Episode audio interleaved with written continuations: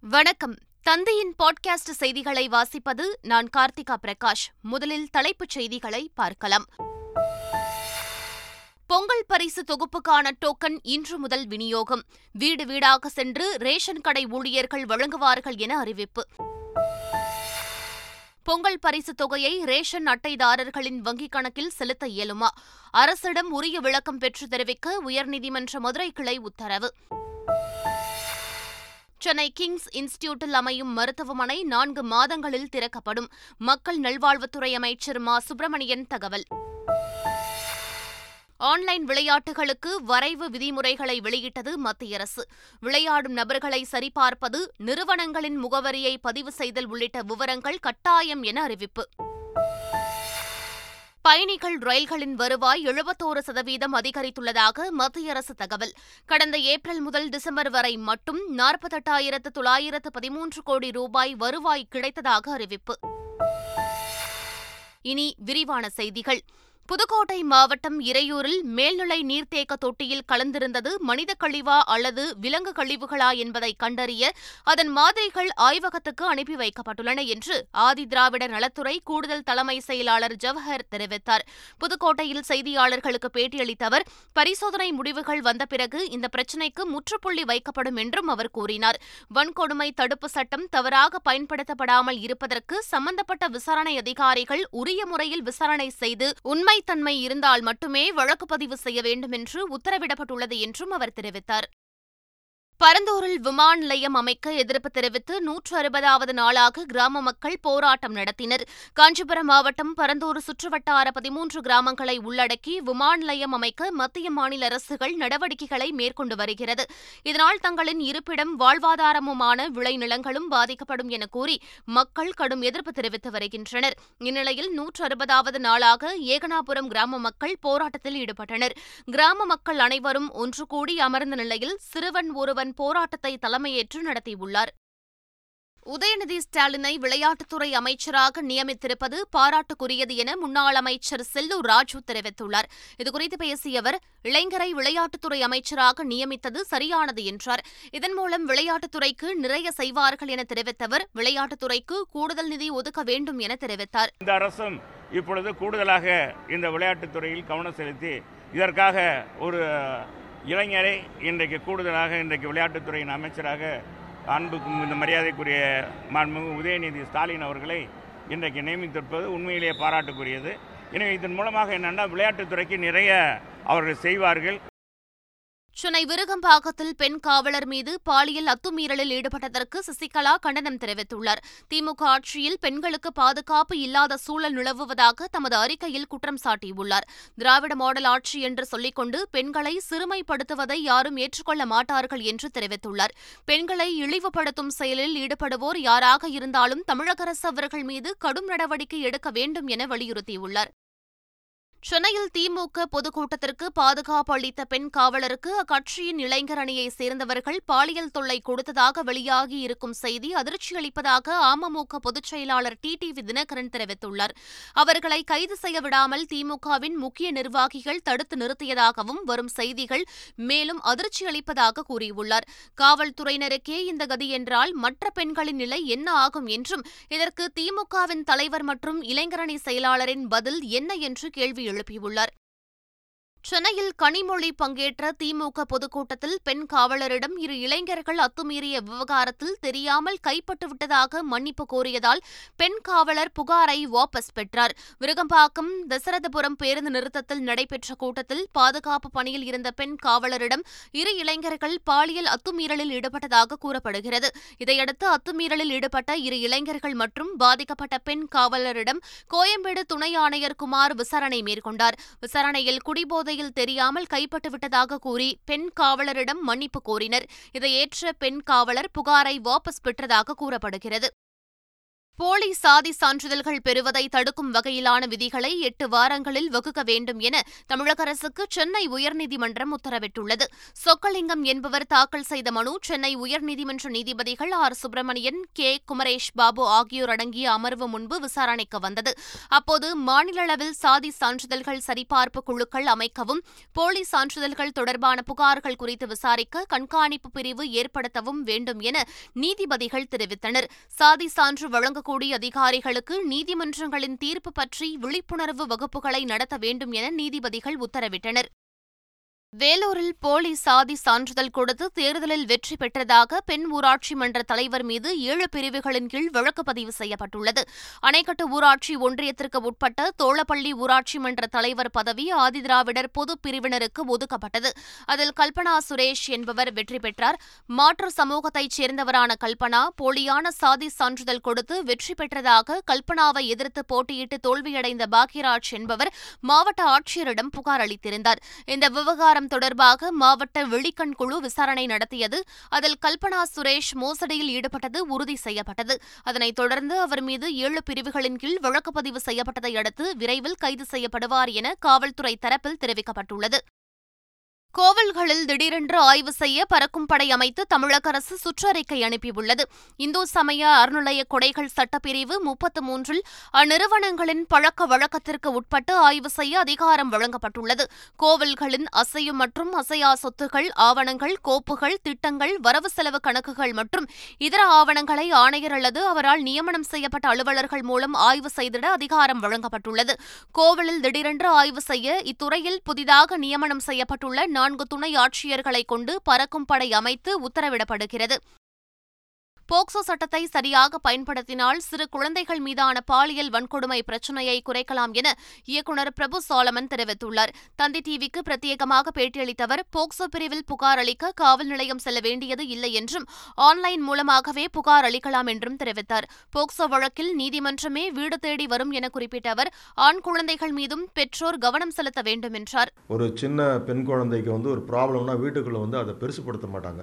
சரி நடந்தது நடந்து போச்சு இது இப்படியே விட்டுறலாம். இது நாலு பேருக்கு தெரிஞ்சால் இது வந்து குடும்பத்துக்கு அவமானம். இது வேண்டாம் இது இப்போ பொது வெளிக்கு கொண்டு போனோம்னா இது வந்து இது வந்து பரபரப்பாக பேசப்பட்டுரும். அவ்வளோதான் நாளைக்கு அவளோட திருமணம் எதிர்காலம். இப்படி நிறைய கேள்விகள்னாலே நிறைய பேர் வந்து பாலியல் குற்றங்களை வந்து வெளியில் கொண்டு வராமே அவங்களுக்குள்ளே அதை மூடி மறைச்சிட்றாங்க. சேலம் ஆட்சியர் அலுவலகம் அருகே ஆர்ப்பாட்டத்தில் ஈடுபட்ட செவிலியர்கள் கைது செய்யப்பட்டனர். கொரோனா அச்சுறுத்தலின் போது அரசு மருத்துவமனைகளில் பணியமர்த்தப்பட்ட ஒப்பந்த செவிலியர்கள் பல்வேறு கோரிக்கைகளை வலியுறுத்தி சேலம் ஆட்சியர் அலுவலகம் அருகே காத்திருப்பு போராட்டத்தில் ஈடுபட்டு வந்தனர். இந்நிலையில் மாவட்ட ஆட்சியர் தலைமையில் நடைபெற்ற பேச்சுவார்த்தையில் உடன்பாடு எட்டப்படாததால் தொடர் போராட்டத்தில் ஈடுபட்டனர். பின்னர் சம்பவ இடத்திற்கு வந்த போலீசார் அனைவரையும் கைது செய்ததால் பரபரப்பு ஏற்பட்டது. செவிலியர் பணி நீக்க ஆணைக்கு எதிராக சட்டமன்றத்தில் அதிமுக குரல் கொடுக்கும் என எதிர்க்கட்சித் தலைவர் எடப்பாடி பழனிசாமி தெரிவித்துள்ளார். சேலத்தில் காத்திருப்பு போராட்டத்தில் ஈடுபட்ட செவிலியர்கள் அதிமுக இடைக்கால பொதுச் செயலாளர் எடப்பாடி பழனிசாமியை நேரில் சந்தித்தனர். செவிலியர் பணி நீக்க உத்தரவை ரத்து செய்ய சட்டமன்றத்தில் குரல் கொடுப்பதாக செவிலியர்களிடம் எடப்பாடி பழனிசாமி உறுதியளித்தார். இடைநிலை ஆசிரியர்களின் கோரிக்கையை உடனடியாக நிறைவேற்ற வேண்டும் என நாம் தமிழர் கட்சி தலைமை ஒருங்கிணைப்பாளர் சீமான் வலியுறுத்தியுள்ளார். இது தொடர்பாக அறிக்கை வெளியிட்டுள்ள சீமான் இடைநிலை ஆசிரிய பெருமக்களின் சமவேலைக்கு சம ஊதியம் கோரிக்கையை நிறைவேற்ற புதிதாக குழு அமைத்துள்ள தமிழக அரசின் செயல் ஏமாற்றம் அளிக்கிறது. ஆய்வுக்குழு என்ற பெயரில் கோரிக்கையை கிடப்பில் போடாமல் உடனடியாக நிறைவேற்றித் தர வேண்டும் என குறிப்பிட்டுள்ளார். இலங்கை எல்லைக்குள் வரக்கூடாது என்று கடும் நிபந்தனைகளுடன் காரைக்கால் மீனவர்கள் பனிரண்டு பேரை விடுதலை செய்து இலங்கை நீதிமன்றம் உத்தரவிட்டுள்ளது. எல்லை தாண்டி வந்ததாக கூறி கடந்த இருபத்தி ஒன்றாம் தேதி அவர்களை இலங்கை கடல் படையினர் கைது செய்தனர். பின்னர் நீதிமன்றத்தில் ஆஜர் செய்து பின் சிறையில் அடைத்தனர். இந்த வழக்கு பருத்தித்துறை நீதிமன்றத்தில் விசாரணைக்கு வந்த நிலையில் நீதிபதியின் முன் பனிரண்டு மீனவர்களும் ஆஜர்படுத்தப்பட்டனர். அப்போது இரண்டு ஆண்டுகளுக்கு எக்காரணத்தை கொண்டும் இலங்கை பகுதிக்கு வரக்கூடாது என்று நிபந்தனை விதித்து விடுதலை செய்தனர். பொங்கல் பரிசு தொகுப்பு பெறுவதற்கான டோக்கன் இன்று முதல் விநியோகம் செய்யப்பட உள்ளது. பொங்கல் பண்டிகை வருகிற பதினைந்தாம் தேதி கொண்டாடப்பட உள்ள நிலையில் இதனை ஒட்டி அரசு சார்பில் அரிசி குடும்ப அட்டைதாரர்களுக்கு ஒரு கிலோ பச்சரிசி ஒரு கிலோ சர்க்கரை ஒரு முழு கரும்பு மற்றும் ஆயிரம் ரூபாய் ரொக்கம் ஆகியவை வழங்கப்படும் என தமிழக அரசு அறிவித்தது. அதன்படி வருகிற ஒன்பதாம் தேதி பொங்கல் தொகுப்பு வழங்கும் நிகழ்ச்சியை முதலமைச்சர் மு க ஸ்டாலின் தொடங்கி வைக்கிறார். இதனிடையே பொங்கல் பரிசு தொகுப்புக்கான டோக்கன்களை ரேஷன் கடை ஊழியர்கள் இன்று முதல் வீடுகளுக்கு சென்று வழங்க உள்ளனர். நாள் ஒன்றுக்கு இருநூறு டோக்கன்கள் வழங்க முடிவு செய்யப்பட்டு வருகிற எட்டாம் தேதி வரை டோக்கன் வழங்கப்பட உள்ளது கன்னியாகுமரியில் கடல் நடுவே உள்ள திருவள்ளுவர் சிலைக்கு ரசாயன கலவை பூசும் பணி நிறைவடைந்ததால் சாரம் பிரிக்கும் பணி தீவிரமாக நடைபெற்று வருகிறது. நூற்று முப்பத்து மூன்று அடி உயரம் கொண்ட அந்த சிலை உப்பு காற்றால் சேதமடைவதை தடுப்பதற்காக ஒரு கோடி ரூபாய் செலவில் ரசாயன கலவை பூசும் பணி கடந்த ஜூன் மாதம் தொடங்கியது. பணிகள் முடிவுற்ற நிலையில் சிலையை சுற்றி சுமார் அறுபது டன் அளவில் அமைக்கப்பட்ட இரும்பு குழாய்கள் பிரிக்கும் பணி நடைபெற்று வருகிறது. இந்த பணிகள் விரைவில் முடிவடைந்துவிடும் என்பதால் பொங்கல் பண்டிகையை ஒட்டி திருவள்ளுவர் சிலைக்கு மீண்டும் சுற்றுலாப் பயணிகள் அனுமதிக்க உள்ளனர்.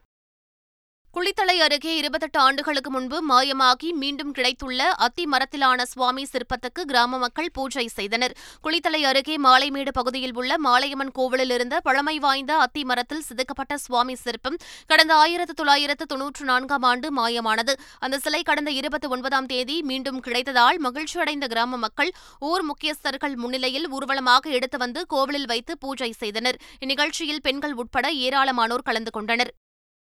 பாதுகாக்கப்பட்ட வேளாண் மண்டலமாக அறிவிக்கப்பட்ட பகுதிகளில் நிலக்கரி ஆய்வு மேற்கொள்ள அனுமதி அளித்துள்ள தமிழக அரசை கண்டித்து சென்னையில் வரும் பத்தாம் தேதி உண்ணாவிரத போராட்டம் நடத்தப் போவதாக அனைத்து விவசாய சங்கங்களின் கூட்டமைப்பின் தலைவர் பி ஆர் பாண்டியன் தெரிவித்தார். இதுகுறித்து செய்தியாளர்களிடம் பேசிய அவர் பாதுகாக்கப்பட்ட வேளாண் மண்டலமாக அறிவிக்கப்பட்ட பகுதிகளில் வேறு பேரழிவு திட்டங்களுக்கு அனுமதி அளிக்கக்கூடாது என்றார். தமிழக அரசு அனுமதி அளித்திருப்பது அரசியல் சட்டத்திற்கு முரணானது என்றும் இதனை கண்டித்து வரும் பத்தாம் தேதி உண்ணாவிரத போராட்டம் நடைபெறும் என்றும் அவர் தெரிவித்தார். காவிரி டெல்டா பாதுகாக்கப்பட்ட மண்டலம் என்று அறிவித்த பிறகு வேறு பேரழிவு திட்டங்களுக்கு அனுமதி கொடுக்கக்கூடாது இது கொள்கை முடிவெடுத்து அரசு அரசாணைகளாக வெளியிட்டிருக்கிறது. எனவே இந்த நிலையில் மத்திய அரசின் கனிமவளத்துறை இங்கே நிலக்கரி ஆய்வு செய்வதற்கான கிணறுகள் அமைத்து ஆய்வு செய்வதற்கு தமிழக அரசும் மாவட்ட நிர்வாகமும் அனுமதி கொடுத்திருப்பது அரசியலமைப்பு சட்டத்திற்கு முரணானது. மதுரையில் ஜல்லிக்கட்டு நடைபெறும் இடங்களில் மாவட்ட காவல்துறை எஸ்பி சிவபிரசாத் ஆய்வு மேற்கொண்டார். மதுரை மாவட்டத்தில் அவனியாபுரத்தில் வரும் பதினைந்தாம் தேதியும் பாலமேட்டில் பதினாறாம் தேதியும் அலங்காநல்லூரில் பதினேழாம் தேதியும் ஜல்லிக்கட்டு போட்டிகள் நடைபெறவுள்ளன விழாவுக்கான ஏற்பாடுகள் முழுவீச்சில் நடைபெற்று வரும் நிலையில் பாதுகாப்பு ஏற்பாடுகளை காவல்துறையினர் தொடங்கியுள்ளனர். முதற்கட்டமாக மாவட்ட காவல்துறை எஸ்பி சிவபிரசாத் பாலமேடு அலங்காநல்லூர் ஆகிய இடங்களில் வாடிவாசல் பகுதிகளிலும் காளைகள் ஒன்று சேரும் இடத்தையும் ஆய்வு செய்தார். வைகை அணையிலிருந்து மேலும் ஆயிரத்து முன்னூறு கன அடி நீர் திறக்கப்பட்டுள்ளதால் அணையின் நீர்மட்டம் வேகமாக குறைந்து வருகிறது. தேனி மாவட்டம் ஆண்டிப்பட்டியில் உள்ள வைகை அணையிலிருந்து ராமநாதபுரம் சிவகங்கை விருதுநகர் ஆகிய மாவட்டங்களின் குடிநீர் தேவைக்காக மூன்றாயிரத்து முன்னூறு கன அடி நீர் திறக்கப்பட்டு வந்தது. இந்நிலையில் தற்போது மதுரை திண்டுக்கல் மாவட்ட பாசனத்திற்காக மேலும் ஆயிரத்து முன்னூறு கன அடி நீர் திறக்கப்பட்டுள்ளது. இதன் காரணமாக வைகை அணையின் நீர்மட்டம் வேகமாக குறைந்து வருகிறது. பசுமை காலநிலை நிதியத்தை ஆயிரம் கோடி ரூபாய் மதிப்பீட்டில் உருவாக்கி தமிழக அரசு அரசாணை வெளியிட்டுள்ளது. இதற்கு முதற்கட்டமாக நூறு கோடி ரூபாய் தமிழக அரசு வழங்கியுள்ளது. மாநிலத்தில் சூழல் சார்ந்த கட்டுமானங்களை உருவாக்குவதற்கு தேசிய அளவிலும் உலகளவில் நிதி திரட்ட இந்த நிதியம் பயன்படுத்தப்படும் என தெரிவிக்கப்பட்டுள்ளது. நீர்வளங்கள் நீர்ப்பாசனத்தை நவீனப்படுத்துதல் நீர் பயன்பாட்டு திறனை அதிகரித்தல் வனவிலங்கு வாழ்விடங்களை ஒருங்கிணைத்தல் கடலோர பகுதிகளில் நுண்ணிய பிளாஸ்டிக் மதிப்பீடு செய்தல் கரைகளை பாதுகாத்தல் பேரழிப்பு மற்றும் இடர்களை நிர்வகித்தல் போன்றவற்றிற்கு இந்த நிதி பயன்படுத்தப்படும் என தெரிவிக்கப்பட்டுள்ளது. டெல்லி விமான நிலையத்தில் கொரோனா பரிசோதனை ஏற்பாடுகள் குறித்து மத்திய சுகாதாரத்துறை அமைச்சர் மன்சுக் மாண்டவியா ஆய்வு மேற்கொண்டார். கொரோனா பரவல் அதிகமுள்ள சீனா ஜப்பான் தென்கொரியா உள்ளிட்ட நாடுகளிலிருந்து வரும் பயணிகள் இந்தியாவுக்கு பயணம் செய்து எழுபத்தி இரண்டு மணி நேரத்திற்குள் ஏர் சுவிதா போர்ட்டலில் தங்களது ஆர்டிபிசிஆர் சோதனை அறிக்கைகளை பதிவேற்றுவது கட்டாயமாக்கப்பட்டுள்ளது. அதே நேரத்தில் மற்ற நாடுகளிலிருந்து வரும் பயணிகளுக்கு சோதனை உட்படுத்தப்படுகின்றனர். இந்நிலையில் மத்திய சுகாதாரத்துறை அமைச்சர் டாக்டர் மன்சுக் மாண்டவியா டெல்லி விமான நிலையத்தில் தொடங்கப்பட்டுள்ள ஆர்டிபிசிஆர் சோதனை மற்றும் ஏர் சுவிதா போர்ட்டலை ஆய்வு செய்தார். ஆன்லைன் விளையாட்டுகளை முறைப்படுத்துவதற்காக புதிய வரைவு விதிகளை மத்திய அரசு வெளியிட்டுள்ளது. இந்த புதிய விதிகளின்படி ஆன்லைன் விளையாட்டு நிறுவனங்கள் விளையாட்டிற்கு பலனாக பந்தயம் போன்றவற்றில் ஈடுபடுவதற்கு அனுமதி இல்லை என தெரிவிக்கப்பட்டுள்ளது. இவை தவிர அனைத்து விதமான அனுமதிக்கப்பட்ட ஆன்லைன் விளையாட்டுகளையும் ஆன்லைன் விதிமுறைகளுக்கு பொறுப்பேற்கும் சுய ஒழுங்குமுறை அமைப்பிடம் பதிவு செய்ய வேண்டியது கட்டாயம் என்றும் தெரிவிக்கப்பட்டுள்ளது. ஆன்லைன் விளையாட்டுத்துறையை வளர்க்கவும் புதுமையை ஊக்குவிக்கவும் இத்தகைய விதிகள் வகுக்கப்பட்டுள்ளதாகவும் மத்திய அரசு தெரிவித்துள்ளது. வரும் இரண்டாயிரத்து இருபத்தைந்தாம் ஆண்டுக்குள் டெல்லியின் எண்பது சதவீத பேருந்துகள் மின்சாரத்தில் இயங்கும் என டெல்லி முதலமைச்சர் அரவிந்த் கெஜ்ரிவால் தெரிவித்துள்ளார். டெல்லியில் ராஜ்காட் பணிமனையில் ஐம்பது மின்சார பேருந்துகளை முதலமைச்சர் அரவிந்த் கெஜ்ரிவால் கொடியசைத்து தொடங்கி வைத்தார். அப்போது பேசிய டெல்லி முதலமைச்சர் அரவிந்த் கெஜ்ரிவால் டெல்லியின் எண்பது சதவீத பேருந்துகள் இரண்டாயிரத்து இருபத்தைந்தாம் ஆண்டுக்குள் மின்சாரத்தில் இயங்கும் என்றார். இரண்டாயிரத்து இருபத்தைந்தாம் ஆண்டில் ஆறாயிரத்து முன்னூற்று எண்பது மின்சார பேருந்துகள் வாங்கப்படும் என்றும் கூறினார். டிப்போக்களில் இ பேருந்துகளுக்கு சார்ஜிங் பாயிண்டுகளை நிறுவும் பணி நடைபெற்று வருவதாகவும் மூன்று பேருந்துகளில் ஏற்கனவே வசதி இருப்பதாகவும் முதலமைச்சர் கூறினார். இரண்டாயிரத்து இருபத்தி இரண்டாம் ஆண்டு ஏப்ரல் முதல் டிசம்பர் வரையிலான காலகட்டத்தில் ரயில்வேக்கு எழுபத்தோரு சதவீதம் அதிக வருவாய் கிடைத்துள்ளது. இது தொடர்பாக மத்திய அரசு வெளியிட்டுள்ள செய்திக்குறிப்பில் இரண்டாயிரத்து இருபத்தி இரண்டாம் ஆண்டு ஏப்ரல் முதல் டிசம்பர் வரை பயணிகள் போக்குவரத்தின் மூலம் ரயில்வே துறையானது எழுபத்தோரு சதவீதம் அதிகமாக அதாவது நாற்பத்தெட்டாயிரத்து தொள்ளாயிரத்து பதிமூன்று கோடி வருவாய் ஈட்டியுள்ளதாகவும் இது அதன் முந்தைய ஆண்டின் இதே காலகட்டத்தில் இருபத்தெட்டாயிரத்து ஐநூற்று அறுபத்தி ஒன்பது கோடி ரூபாய் ஈட்டியிருந்ததாகவும் கூறப்பட்டுள்ளது. மேலும் இரண்டாயிரத்து இருபத்தி இரண்டு ஏப்ரல் முதல் டிசம்பர் வரையிலான காலகட்டத்தில் பயணச்சீட்டு முன்பதிவு செய்த பயணிகளின் எண்ணிக்கை ஆறு சதவீதம் அதிகரித்து ஐம்பத்து ஒன்பது புள்ளி ஆறு ஒன்று கோடியாக உள்ளதாகவும் கடந்த ஆண்டின் இதே காலகட்டத்தில் ஐம்பத்தாறு புள்ளி பூஜ்ஜியம் ஐந்து கோடியாக இருந்ததாகவும் தெரிவிக்கப்பட்டுள்ளது. பஞ்சாப் மாநிலம் சண்டிகரில் முதலமைச்சர் பகவந்த் மானின் வீட்டின் அருகே வெடிகுண்டு கண்டெடுக்கப்பட்ட சம்பவம் பரபரப்பை ஏற்படுத்தியுள்ளது. வெடிகுண்டு கண்டெடுக்கப்பட்ட சம்பவம் குறித்து தகவல் அறிந்ததும் சம்பவ இடத்திற்கு விரைந்த வெடிகுண்டு நிபுணர்கள் வெடிகுண்டை சோதனை செய்தனர். பஞ்சாப் முதலமைச்சர் பகவந்த் மானின் ஹெலிபேட் தளத்திற்கு அருகே வெடிகுண்டு கண்டெடுக்கப்பட்டது. வெடிகுண்டு கண்டுபிடிக்கப்பட்ட இடத்திற்கு அருகில் பஞ்சாப் மற்றும் ஹரியானா செயலகம் மற்றும் சட்டப்பேரவை உள்ளது. ஹாலிவுட் பிரபல நடிகர் ஜெரமி ரெனர் விபத்தில் சிக்கி உயிருக்கு ஆபத்தான நிலையில் சிகிச்சை பெற்று வருகிறார். ஹவ்கியி அவெஞ்சர்ஸ் போன்ற பிரபல திரைப்படங்களில் நடித்து சர்வதேச அளவில் புகழ்பெற்ற நடிகர் ஜெரமி ரெனர் நெவடா நகரில் கடும் பனிப்பொழிவு காரணமாக குடியிருப்பு பகுதியில் படர்ந்திருந்த பணியை அகற்றும் போது விபத்தில் சிக்கியதாக கூறப்படுகிறது. இதில் அவர் படுகாயங்களுடன் உயிருக்கு ஆபத்தான நிலையில் சிகிச்சை பெற்று வருவதாக மருத்துவமனை வட்டாரங்கள் தெரிவித்துள்ளன. விபத்தில் சிக்கிய கிரிக்கெட் வீரர் ரிஷப் பண்ட் தீவிர சிகிச்சை பிரிவில் இருந்து டிஸ்சார்ஜ் ஆனதாக தகவல் வெளியாகியுள்ளது. உத்தரகாண்டில் கடந்த வியாழக்கிழமையன்று விபத்தில் சிக்கிய ரிஷப் பண்ட் படுகாயங்களுடன் மருத்துவமனையில் தொடர் சிகிச்சை பெற்று வருகிறார். எனினும் காலில் காயம் குணமடையாததோடு வீக்கம் குறையாததால் எம்ஆர்ஐ ஸ்கேன் செய்வதில் சிக்கல் நீடிக்கிறது. இந்நிலையில் பண்ட் உடல்நிலையை கண்காணிக்க பிசிசிஐ சார்பில் சிறப்பு மருத்துவக் குழு அமைக்கப்பட்டுள்ளது. மீண்டும் தலைப்புச் செய்திகள். பொங்கல் பரிசு தொகுப்புக்கான டோக்கன் இன்று முதல் விநியோகம். வீடு வீடாக சென்று ரேஷன் கடை ஊழியர்கள் வழங்குவார்கள் என அறிவிப்பு. பொங்கல் பரிசு தொகையை ரேஷன் அட்டைதாரர்களின் வங்கிக் கணக்கில் செலுத்த இயலுமா? அரசிடம் உரிய விளக்கம் பெற்று தெரிவிக்க உயர்நீதிமன்ற மதுரை கிளை உத்தரவு. சென்னை கிங்ஸ் இன்ஸ்டிடியூட்டில் அமையும் மருத்துவமனை நான்கு மாதங்களில் திறக்கப்படும். மக்கள் நல்வாழ்வுத்துறை அமைச்சர் மா. சுப்பிரமணியன் தகவல். ஆன்லைன் விளையாட்டுகளுக்கு வரைவு விதிமுறைகளை வெளியிட்டது மத்திய அரசு. விளையாடும் நபர்களை சரிபார்ப்பது நிறுவனங்களின் முகவரியை பதிவு செய்தல் உள்ளிட்ட விவரங்கள் கட்டாயம் என அறிவிப்பு.